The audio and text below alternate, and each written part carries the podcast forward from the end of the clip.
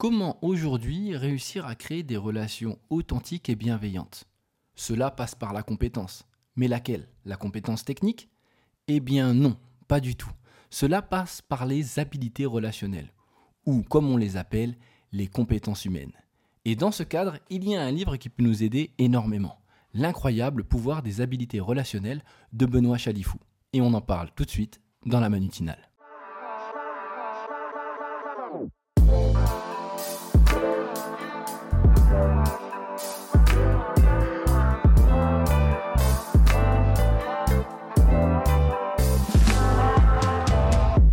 Le podcast d'aujourd'hui risque d'être un peu long. Je vous l'avoue, mais c'est parce que le livre dont je vais vous parler m'a énormément plu. Il m'a plu parce qu'il parle d'un sujet qui, à mes yeux, est important et que je ne cesse de mettre en avant au sein de mes formations, de mes spectacles ou même de ma vie. Les habilités relationnelles, c'est-à-dire pour moi les compétences humaines. Et le livre de Benoît Chalifou, L'incroyable pouvoir des habilités relationnelles, est vraiment un must-have, un best-seller que tout le monde devrait avoir chez lui. Je dirais même dans toutes les écoles. Je dirais même dans toutes les entreprises. Je dirais même qu'on devrait le donner à tout le monde. Pourquoi? Parce que ce livre nous amène à comprendre et à voir à quel point ces compétences humaines que l'on a peuvent apporter énormément dans nos relations, dans notre vie professionnelle, dans notre vie sociale, et complètement changer la donne face à notre personne, notre perception, mais aussi la compréhension et la communication avec les autres. Alors oui, je vais prendre un peu de temps et je pense que le livre de Benoît Chalifou en vaut le coup. C'est parti. Alors, dans ce podcast, comment ça va se passer? Eh bien, je vais essayer, dans la manutinale, comme vous le savez, je vous explique en général les bouquins, eh bien là, je vais m'arrêter sur chaque chapitre, ou du moins ceux qui m'ont plu, pour vous donner les grandes idées que j'ai retenues à l'intérieur, et vous donner envie, bien sûr, de le lire. Le premier chapitre part d'un point simple notre attitude comme point de départ. Oui, pour Benoît Chalifou, c'est votre attitude et non votre aptitude qui déterminera votre altitude. Enfin, c'est pas de lui, c'est Zig Ziglar, mais l'idée est là. C'est-à-dire que souvent, l'attitude est une compétence en soi, on se dit que c'est normal. Alors même maintenant, on va le mettre dans une catégorie que l'on appelle les soft skills. Pour Benoît, c'est un peu différent. Oui, je l'appelle Benoît, ça va être plus simple, d'accord Pour Benoît, c'est un peu différent. Pour lui, c'est pas une soft skill, c'est presque une human skills. Quelle que soit l'habilité que nous souhaitons développer, le désir perpétuel de s'améliorer en s'entraînant encore et encore est vraiment l'élément déclencheur qui nous propulse vers notre plein potentiel. Parce qu'il faut le savoir aussi, il faut savoir que nous sommes un être d'émotions. Selon Philippe Shaver, psychologue, on peut recenser jusqu'à 135 émotions différentes qu'une personne peut ressentir dans son quotidien. Alors c'est bon, si vous en avez deux ou trois, vous inquiétez pas, vous n'êtes pas schizophrène, vous n'avez pas de problème, c'est normal. En général, ce qui se passe, on va essayer de retourner du côté de Paul Ekman, pour ceux qui le connaissent. Dans la vie, il y a sept émotions principales en fait. La joie, la tristesse, la peur, la colère, la honte, la surprise et le dégoût. La joie est la seule émotion que notre cerveau tente de reproduire en permanence, d'où son intérêt dans notre vie. Et en général, si on y réfléchit bien, une émotion pure ne dure que quelques, que quelques secondes. Ce qui perdure, c'est plutôt le sentiment associé à l'intensité de l'émotion. En fait, le sentiment qu'une personne vit correspond au temps qu'elle consacre à une émotion. On pourrait presque en faire une équation, ce qu'a fait Benoît à l'intérieur du bouquin. Sentiment égale émotion vécue fois temps accordé. Réfléchissez-y bien, prenez un souvenir. En général, quand vous êtes triste, ce n'est pas l'acte qui vous rend triste, mais le temps que vous allez garder la tristesse qui donnera ce sentiment. Alors, comment on peut faire aujourd'hui pour décrire nos sentiments sans nommer l'émotion vécue? Parce que c'est quasiment impossible en fait de faire ça. Eh bien, euh, selon Suzanne David, psychologue de l'université d'Harvard, il y a quatre étapes. La première, c'est de reconnaître nos pensées négatives. Ensuite, c'est de les associer à des émotions ou à des modèles de pensées négatives, puis accepter, l'acceptation est toujours importante, accepter nos émotions et les vivre pleinement. Et puis la dernière, celle que l'on oublie souvent, c'est l'action. Ce qui nous amène à une deuxième équation qui est bonheur égale joie ressentie fois temps accordé. Ok. Bon, alors vous allez me dire, mais Manu, ce premier chapitre, il a pour but de faire quoi? Eh bien, il a pour but de mettre en avant l'intérêt de cette fameuse intelligence émotionnelle, la capacité de reconnaître, de comprendre, de maîtriser ses propres émotions et de composer avec les émotions des autres, selon John Mayer et Peter Salovey.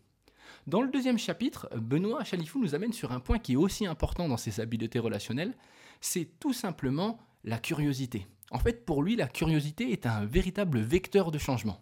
Comme le disait Héraclite, rien n'est permanent, rien n'est permanent, sauf le changement quotidien. On peut voir que la technologie en fait constitue rarement le frein au succès d'un projet dans notre vie. Le principal obstacle, c'est l'humain. Bah oui, parce que quand on y pense, en fait, ce n'est pas la technologie qui nous gêne, mais plutôt juste notre personne et notre résistance qu'on peut avoir derrière ça, ou notre adaptation. Et tout est une question d'adaptation continuelle en fait. Des chercheurs, Warren Bennis et Burt Nanus, ont mis en avant un acronyme VICAFI qui reprend à quel point euh, les six points qui sont réellement importants dans cette adaptation continuelle. Alors je vais essayer de vous les donner en vous donnant derrière la définition de ce qu'il y a. Le premier levé, c'est la volatilité. En fait, on sait que le monde évolue sans cesse de manière imprévisible et rapide, et ça oblige les organisations et les individus à définir une vision claire pour faire face à des nombreux changements. Le I pour l'incertitude. Jusqu'à preuve du contraire, on ne peut pas prédire ce qui se passera demain, à moins que vous connaissiez une bonne voyante. Donc les organisations et les individus sont forcés de prendre du recul face à la situation afin de la comprendre et d'agir en conséquence. Le C, c'est la complexité. La multiplication en fait des écosystèmes étrangers et des nombres impressionnants d'interactions et d'informations exige de revoir les modes de pensée, les modes de réflexion, afin de prendre des décisions éclairées. Comme on en a beaucoup, il est préférable en fait de prendre tout en compte. Le A pour l'ambiguïté. En fait, devant l'abondance des changements, ça devient presque impossible de ne pas se tromper. Il faut donc accepter cette fatalité et ensemble apprendre à y trouver des nouvelles solutions. C'est cette fameuse, ce droit à l'erreur, le droit à l'échec. Le F, la fin des cycles. En fait, les modèles d'affaires changent au profit de modèles plus innovants qui, quoique plus fragiles, sont plus ouverts et offrent plus de valeur. Et enfin, l'individualité, au côté humain, l'individu peut, être reconnu pour ce qu'il est et faire partie d'un groupe dont il partage la vision, les valeurs et les objectifs. Tout ça pourquoi? Eh bien pour un principe simple. En fait, la curiosité, c'est d'apprendre aussi à apprendre, passer d'un esprit figé sur ses acquis à un état d'esprit qui favorise la soif d'apprendre. Pour ceux qui me suivent, on peut voir que ça rappelle un peu l'état d'esprit de Carol Dweck, vous savez, euh, celle qui a écrit le bouquin changer d'état d'esprit, une nouvelle psychologie de la réussite. Où en gros, on va devoir en fait tout simplement ne pas rester figé sur ses idées, mais apprendre en fait à profiter de ce que l'on peut apprendre pour s'enrichir et s'adapter. Et en fait, face à ce défi, Benoît Chalifou nous propose un coffre à outils d'habilité relationnelle, de compétences humaines. D'ailleurs, avant de rentrer là-dessus, il y a une phrase qui m'a marqué de Winston Churchill qui l'a mis à l'intérieur Mieux vaut prendre le changement par la main avant qu'il ne nous prenne par la gorge. Bon, bah ça c'est dit. Alors, à l'intérieur de ce bouquin, on va voir que euh, Benoît Chalifou nous a donné plein d'outils. Alors, je vous en parlais de quelques-uns qui sont à l'intérieur de l'ouvrage, et les autres, je vous les laisserai les découvrir. Le premier, celui qui m'a marqué, c'était l'autodiscipline. Ah parce que l'autodiscipline, on, en a tous. Hein. Enfin, on en a tous. On croit qu'on en a tous. Enfin, c'est pas inné. Et d'ailleurs, il nous le dit, l'autodiscipline n'est pas innée. 40% des actions que nous accomplissons chaque jour sont le résultat non pas d'une décision que nous avons prise, mais plutôt d'une habitude. C'est une étude des chercheurs de l'université de Duke qui a dit ça. En fait, on peut voir aussi que l'autodiscipline, euh, l'argent, c'est pas une source de motivation dans l'autodiscipline. La façon optimale de motiver quelqu'un n'est jamais une réponse contrôlée. Il y a un plaisir en fait à faire quelque chose qui ne nous est pas imposé la motivation liée à des récompenses est toujours facilement éphémère. L'argent motive très peu en fait. Il a plutôt pour effet de nous contrôler. C'est-à-dire que si on vous donne que ça, malheureusement, c'est pas ça qui va vous épanouir et vous donner envie d'aller plus loin. À moins qu'on vous donne vraiment un gros gros chèque. Quoique, je ne suis même pas sûr. Le niveau de motivation détermine aussi la qualité de notre énergie. En général, quand vous êtes passionné par quelque chose, c'est là où vous donnerez le, plus gros pas d'énergie. Et ce qu'il met en fait en avant dans ce chapitre d'autodiscipline, c'est qu'il explique la force, la puissance des petits pas. Vous le savez, j'en ai déjà parlé dans plusieurs podcasts, j'en parle aussi dans le spectacle. Le plus petit geste aura plus d'impact que la plus grande des intentions. Souvent, les gens veulent faire énormément et se donnent des objectifs dès le départ avec des, gros steps à, à, passer, en fait, des choses à vraiment aller chercher, alors que c'est souvent les petites choses que l'on va faire souvent qui auront plus d'impact. Ce qui nous appelle à autre chose. L'autodiscipline, en fait, est liée aussi à la motivation. Et là, il faut comprendre les différentes sources de motivation. Benoît nous les explique très bien en expliquant que cette force peut être stimulée de l'intérieur ou de l'extérieur. On va avoir les motivations extrinsèques, celles qui peuvent rapidement nous conditionner, nous faire perdre notre sentiment de liberté. Vous savez, celles qui viennent de l'extérieur. Les motivations intrinsèques, ça c'est des outils puissants pour nous activer, mais encore pour nous amener à donner le meilleur de nous-mêmes. En fait, il y a une sorte de satisfaction inhérente, une forme de pure motivation. Et puis après, il y a la dernière, attention, c'est le mot que vous pouvez utiliser au Scrabble qui va être plutôt pas mal. Une motivation extrinsèque autodéterminée. Ça marche aussi à la machine à café le matin. C'est good pour notre bien-être et pour notre épanouissement personnel. En fait, il est même parti de la théorie de l'autodétermination de Edward L. Dessier et de Richard M. Ryan. En contexte de travail, tout comme dans d'autres contextes comme le sport d'élite, l'activité physique, les pratiques parentales ou la santé publique, il a été démontré qu'il sert généralement préférable d'être motivé par le plaisir intrinsèque et le sec, une motivation identifiée, et le sens, excusez-moi, une motivation identifiée, que par l'orgueil ou la fierté, qui sont en fait des motivations introjectées, et les récompenses matérielles et sociales, les motivations extrinsèques. En fait, pour lui, les trois éléments clés à la motivation optimale sont trois besoins psychologiques l'autonomie, savoir faire confiance, l'affiliation sociale, consacrer du temps aux gens qui vous entourent, et la compétence, donner-leur les outils et les compétences nécessaires. Bien sûr, dans la motivation, il y a toujours une chose, le flow, hein, vous le connaissez, cet état dans lequel on est lorsqu'on fait quelque chose que l'on adore, que l'on aime, et où on est hors du temps, et où on se sent bien. Et puis bien sûr, pour conserver sa motivation, eh bien, il y a le sens. La nature de la motivation humaine n'est pas de gagner de l'argent, la nature de la motivation humaine est de créer du sens, de Suzanne Fowler. Ensuite, pour lui, il y a aussi dans ses outils la maîtrise de soi et le fait de contrôler ses émotions. Maîtriser les autres, c'est la force. Se maîtriser soi-même, c'est le vrai pouvoir, là haut-dessus. Ça aurait pu être Yoda, hein, presque, là-dessus. En fait, on voit qu'il y a réellement un, vrai travail à contrôler ses émotions. Selon euh, le, le, psychologue israélien Reven Baron, il y a un contrôle des impulsions psychologiques. En fait, si on y réfléchit bien, qu'est-ce qui se passe? On a un système limbique dont fait partie l'amygdale, le cerveau émotionnel en fait. Quand il se passe quelque chose, c'est l'amygdale qui sonne l'alarme. Et donc dans ces cas-là, il y a une production d'hormones, de stress qui sont libérées dans le sang. Alors la mémoire elle est affaiblie, nos pensées perdent toute cohérence et nous éprouvons tout le temps des grandes difficultés à gérer les infos que nous recevons. Et c'est à ce moment-là qu'on va agir de manière très impulsive, voire agressive.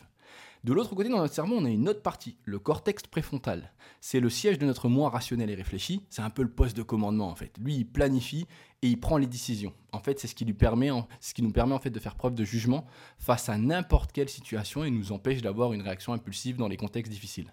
Mais bien sûr, pour faire ça, eh ça demande une autorégulation pour contrôler l'alarme émotionnelle. En fait, on se rend compte que c'est réellement ça qui va changer toute la donne. Sans autorégulation, il n'y a pas de contrôle de soi en fait. L'autorégulation nous pousse à écouter plutôt qu'à parler ou même à crier lors d'une situation stressante. Et puis il y a le sixième chapitre. Alors là, ça a fait euh, écho, résonance avec moi, vous le savez. Euh, pour ceux qui me suivent, il y en a certains qui m'ont déjà vu euh, sur scène ou en conférence, notamment lors du spectacle Allez vous faire communiquer. Et dans le chapitre 6, on parle d'un point qui nous est commun et qui m'est cher, c'est-à-dire savoir écouter. Nous pouvons avoir tous les moyens de communication du monde, rien, absolument rien, ne remplace le regard de l'être humain. C'est de Paulo Coelho. L'écoute est un geste d'une grande générosité. On accorde toute notre attention à notre interlocuteur en mettant sur pause nos intérêts personnels. Être écouté, c'est exister. Alors pour ça, il y a des conditions qui sont euh, bien sûr prérequises, il faut être disponible et il faut que notre interlocuteur sente que nous sommes présents, aussi bien physiquement que mentalement, les gestes, les expressions, les interjections. Et puis à côté de ça, il y a des choses à pas faire. Alors hein, vous le savez, interrompre, écouter, donner des conseils, parce qu'on n'en a pas besoin en fait quand on veut parler à quelqu'un. Associer le contexte au nôtre ou écouter en faisant autre chose. Et puis il y a un autre point euh, dont on parlera dans un nouveau podcast, c'est savoir poser les bonnes questions. Hein. C'est pas facile de poser des bonnes questions, parce qu'il faut savoir comment la poser pour ouvrir la communication. Alors là-dessus, euh, il le met en avant parce qu'il explique encore une fois que c'est un point qui peut complètement changer la donne. Toujours chercher à comprendre avant de se faire comprendre. D'ailleurs, à l'intérieur du bouquin, vous verrez souvent que Benoît raconte un peu sa vie. Il nous explique ses expériences personnelles, euh, ses expériences familiales, et pour expliquer celle-ci, il nous fait part d'une histoire qu'il a eue dans un avion où il a parlé pendant un voyage complet à une jeune femme, une vieille femme chinoise, et où en fait ils ne parlaient pas du tout la même langue, mais ils se sont compris juste en s'écoutant. Alors c'était assez impressionnant. Voilà, je vous fais le teaser, vous pourrez retrouver la suite dans le livre. Le septième chapitre a été un chapitre que j'ai aussi adoré, c'est l'empathie. Encore une fois, un point qui était commun pour moi avec le spectacle, pour comprendre l'autre et entrer en relation avec lui. Les gens n'ont pas toujours besoin de conseils. Parfois, ils ont juste besoin d'une main à tenir, d'une oreille pour les écouter et d'un cœur pour les comprendre, de Marcel Prévost. Alors, c'est des choses toutes simples, mais l'empathie, il faut déjà savoir en fait ce que c'est. Euh, il faut bien le comprendre, il y a trois sortes d'empathie, selon Serge Tisseron. L'empathie émotionnelle, la capacité de ressenti, ce que l'autre ressent, ça se développe entre l'âge de 1 et 3 ans en fait. Elle permet de développer sa capacité à comprendre ses propres émotions et de mieux comprendre celles des autres. La deuxième, l'empathie cognitive, la capacité de comprendre le point de vue de l'autre, ça ça sort dès 4 ans et celle-ci permet d'apprendre à mieux se connaître et à mieux connaître les autres. Et enfin, l'empathie mature, la capacité de se mettre émotionnellement à la place de l'autre. En fait, elle, elle permet de développer la maîtrise de soi afin de mieux gérer ses sentiments et de ceux des autres et de développer sa compassion. Alors, c'est toujours difficile. Ce n'est pas parce qu'on veut être en empathie que l'on est, parce que souvent on va se rendre compte que c'est compliqué euh, de réussir à être empathique. En fait, l'empathie, c'est accueillir l'autre dans sa solitude. Il ne suffit pas de le vouloir pour le faire. Les propos d'une personne sont rarement suffisants pour changer l'état émotionnel d'une personne en souffrance, en souffrance mais qu'une véritable relation peut le faire. En fait, parfois, il va falloir du temps pour le faire. Euh, à l'intérieur, il expliquait qu'il avait euh, aidé un élève, non pas en lui demandant une fois quelque chose, mais plutôt en étant plusieurs fois avec lui pour que l'élève, tout doucement, puisse se livrer, ait confiance et puisse aller un peu plus loin. Chercher à comprendre l'autre plutôt qu'à se faire comprendre. Alors, euh, j'en parle parce que c'est vraiment important. C'est quelque chose que, en termes d'empathie, sur lequel les gens se trompent souvent en fait ça n'est pas parce que vous ressentez ou que vous comprenez qu'obligatoirement vous êtes en empathie avec l'autre. Et ce chapitre est vraiment intéressant. Ensuite, on peut aller plus loin puisqu'il nous parle de développement personnel, toujours dans le même chapitre, pour nous expliquer en fait un petit peu euh, euh, qu'il faut se connaître. En fait, il faut avoir conscience de soi. Hein. Il va s'appuyer sur euh, le livre de What Make a Leader du psychologue Daniel Goldman, où la conscience de soi en fait est une première étape pour développer une meilleure intelligence émotionnelle qui amène à une plus profonde connaissance de soi. Ouais, on va avoir confiance de soi, c'est-à-dire remarquer et ressentir ce qui se passe en nous et autour de nous lorsqu'on agit. Les expériences vécues, les réflexions, l'introspection, la rétroaction autour de notre entourage. C'est dur, ça demande énormément de temps. Mais sachez quelque chose, il ne peut avoir connaissance de, soi sans conscience de soi. En fait, elle nous permet de prendre conscience de nos propres émotions, d'identifier clairement nos forces et nos faiblesses, d'identifier nos capacités, nos limites, et de prendre du recul plus facilement face à des situations difficiles. Et puis surtout, elle permet d'agir plutôt que de réagir. Et là-dessus, en fait, il est parti sur un point qui était intéressant, une auteure que j'adore, euh, que vous connaissez sûrement, dont je l'ai déjà parlé, Carol Dweck, le, fameux changement d'état d'esprit, qui permet en fait de mieux euh, comprendre comment l'on réagit. Alors qu'est-ce que je veux dire par là? Eh bien c'est assez simple. Il faut savoir en fait qu'on a deux manières de voir les choses. On a un système 1 qui est des décisions rapides et intuitives émotionnelles. En fait c'est l'utilisation par défaut. Ça demande peu d'énergie, ça nous permet de prendre des décisions rapides, bien adaptées à un contexte routinier. Le problème, c'est que ça fait naître des biais cognitifs inconscients. Et deuxièmement, il y a des raccourcis qui sont liés à nos croyances ou à nos expériences en tenant pour acquis qu'il s'agit automatiquement de la vérité. Le système 2, lui, il est un peu différent. Il prend des décisions lentes, réfléchies et basées sur la logique. En général, il se met en route quand il est confronté à un nouveau problème. C'est-à-dire quand le système 1 n'a pas l'habitude de, le système 2 se met en route parce qu'il n'a pas de référence en fait. Par contre, c'est une approche plus lente, plus structurée, plus structurée et plus énergivore. Elle demande une meilleure connaissance de nous-mêmes. Alors, pourquoi voir ça? Eh bien, tout simplement parce que tout ça va nous permettre en fait d'avoir une meilleure connaissance de soi, connaissance de soi interne, connaissance de soi externe. Alors, bien sûr, il remet en avant le fait de savoir faire une introspection, ne jamais se dire pourquoi, mais plutôt quoi, même dans la manière de se poser les questions plutôt que se dire pourquoi j'ai échoué à cet examen, remplacé par quelles étaient les circonstances de mon échec, qu'est-ce que je pourrais faire pour m'améliorer? La méthode de questionnement est quelque chose d'important. Et en fait, il faut apprendre à cerner les variables que nous contrôlons réellement et à déterminer les solutions que nous serons nous-mêmes en mesure d'apporter pour améliorer la situation. Alors, au-delà de ça, je pourrais vous en parler pendant des heures et des heures parce que ce chapitre est vraiment intéressant, mais il y a d'autres chapitres dont je voudrais vous parler. Le chapitre 9, où il nous apprend en fait à sortir de nos zones de confort, où dedans, en fait, il explique à quel point c'est important, en fait, parce que les gens voient en nous des capacités dont nous ne sommes pas conscients nous-mêmes. Nous ne voyons pas le monde tel qu'il est, mais tel que nous sommes. En fait, on a besoin d'explorer les limites de nos connaissances, de nos capacités, de, de notre potentiel. Pourquoi? Tout simplement pour avoir une vision plus claire de ce qui nous entoure et d'apprendre de nouvelles choses ou encore de nous redécouvrir nous-mêmes. Alors il y a une zone de risque optimale, hein, c'est semblable à un élastique. Elle devient plus souple au fil du temps. Et c'est pour ça que c'est important de travailler par palier. Les meilleures choses de la vie sont celles qui nous font le plus peur. D'accord? C'est étrange, mais c'est exactement ça. Pensez à un enfant, lorsqu'il grandit, tout est en dehors de sa zone de confort. Alors il y a quatre manières de sortir de sa zone de confort. Faites mieux, une action à la fois. Faites quelque chose de nouveau Stimulez votre curiosité, parce que l'ennui, c'est vraiment horrible. Alors quand je dis stimuler votre curiosité, pensez pas juste à des séries Netflix, hein, c'est important. Et enfin, surmontez votre peur, faites chaque jour une chose qui vous effraie. Et sur ça, c'est vraiment intéressant, parce que c'est vrai qu'on n'y pense pas, mais en termes de petits pas, ça pourrait vraiment être intéressant. Alors le chapitre 10, c'est un peu un rappel, c'est la clé de la pérennité. Il parle d'observation et d'écoute permanente, d'accord? Et il y a une phrase qui m'a marqué, et il savait lire pas les livres. Ça, tout le monde peut. Lui, ce qu'il savait lire, c'était les gens. Alexandro Barrico. En fait, il faut savoir activer son radar social, voir les signes qui nous permettent de mieux ressentir l'état émotionnel de la personne en face de nous. Le principe est simple, comprendre par l'observation, l'écoute et l'adaptation. Alors, il faut savoir en fait écouter différemment, savoir s'adapter, c'est-à-dire observer des choses insignifiantes, s'émerveiller de la beauté de certaines choses, développer des sens plus subtils, l'odorat, le toucher, le goût, pratiquer l'observation auditive, fermer les yeux et porter attention à l'ambiance sonore, prêter davantage attention aux autres, regardez-les, est-ce qu'il y a quelque chose qui a changé chez eux? On ne fait pas, on voit. Je pense que c'est euh, euh, le, film de la série Lupin de Omar Sy. Euh, vous m'avez vu, vous savez, il y a eu un, slogan où il mettait en avant le fait qu'on voit mais qu'on n'a pas vraiment vu. Eh bien, c'est exactement le même principe qu'on va avoir là-dedans.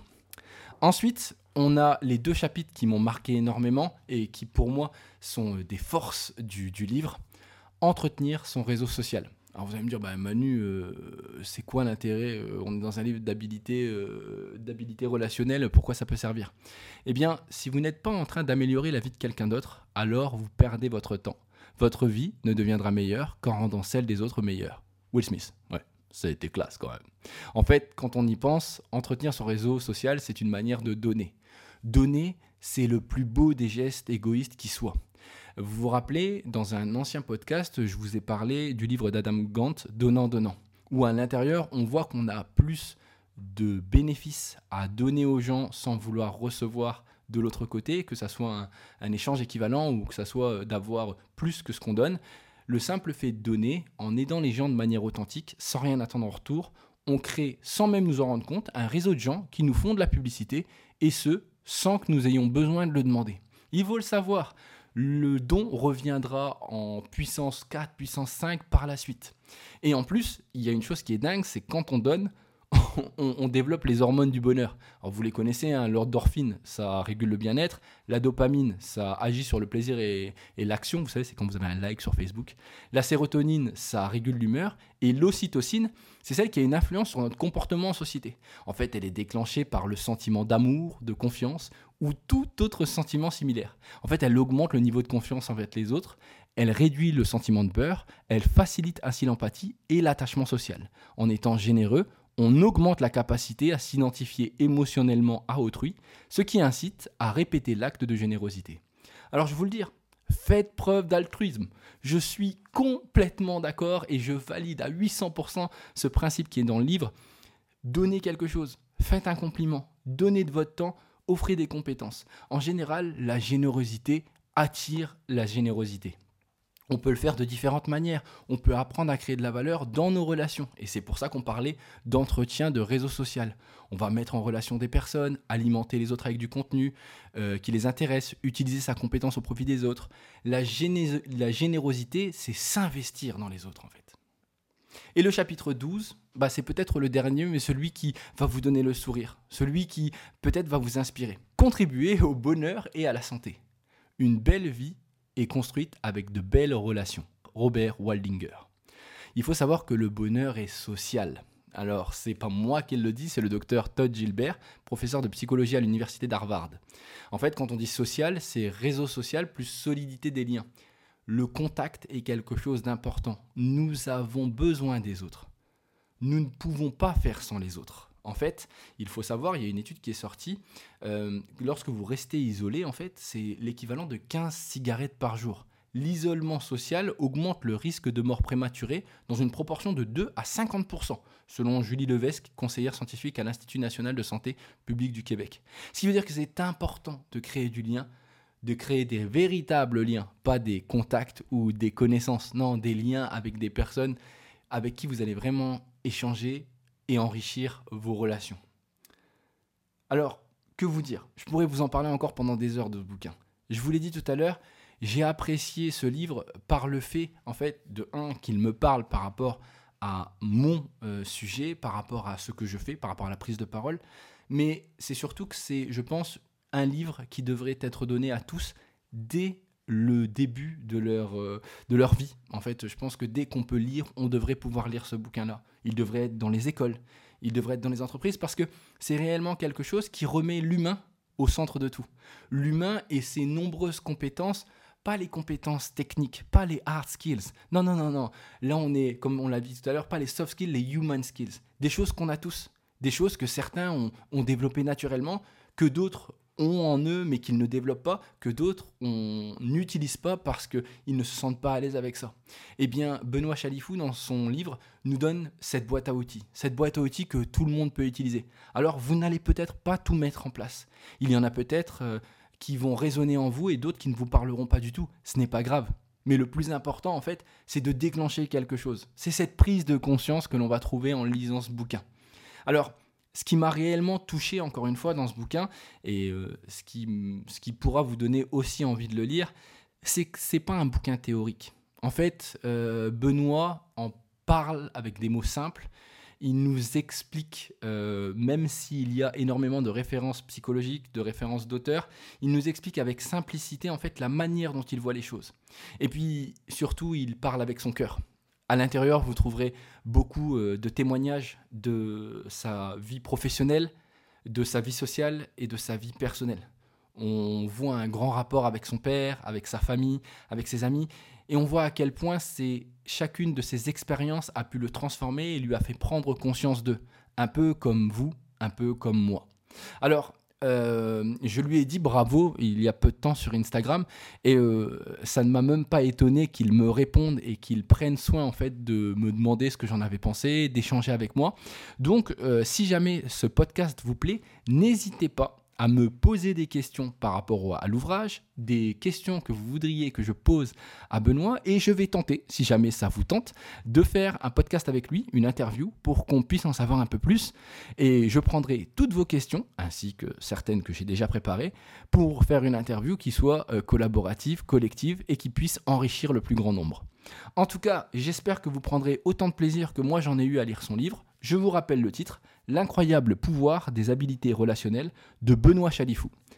Il est aux éditions Erol. Je vous conseille vraiment de le lire. J'espère que vous avez apprécié ce podcast. La Manutinale reviendra pour un prochain ouvrage. Je ne vous dis pas quand, ça sera la surprise. En attendant, je vous souhaite des bonnes vacances. Prenez soin de vous, d'accord? Et lisez bien.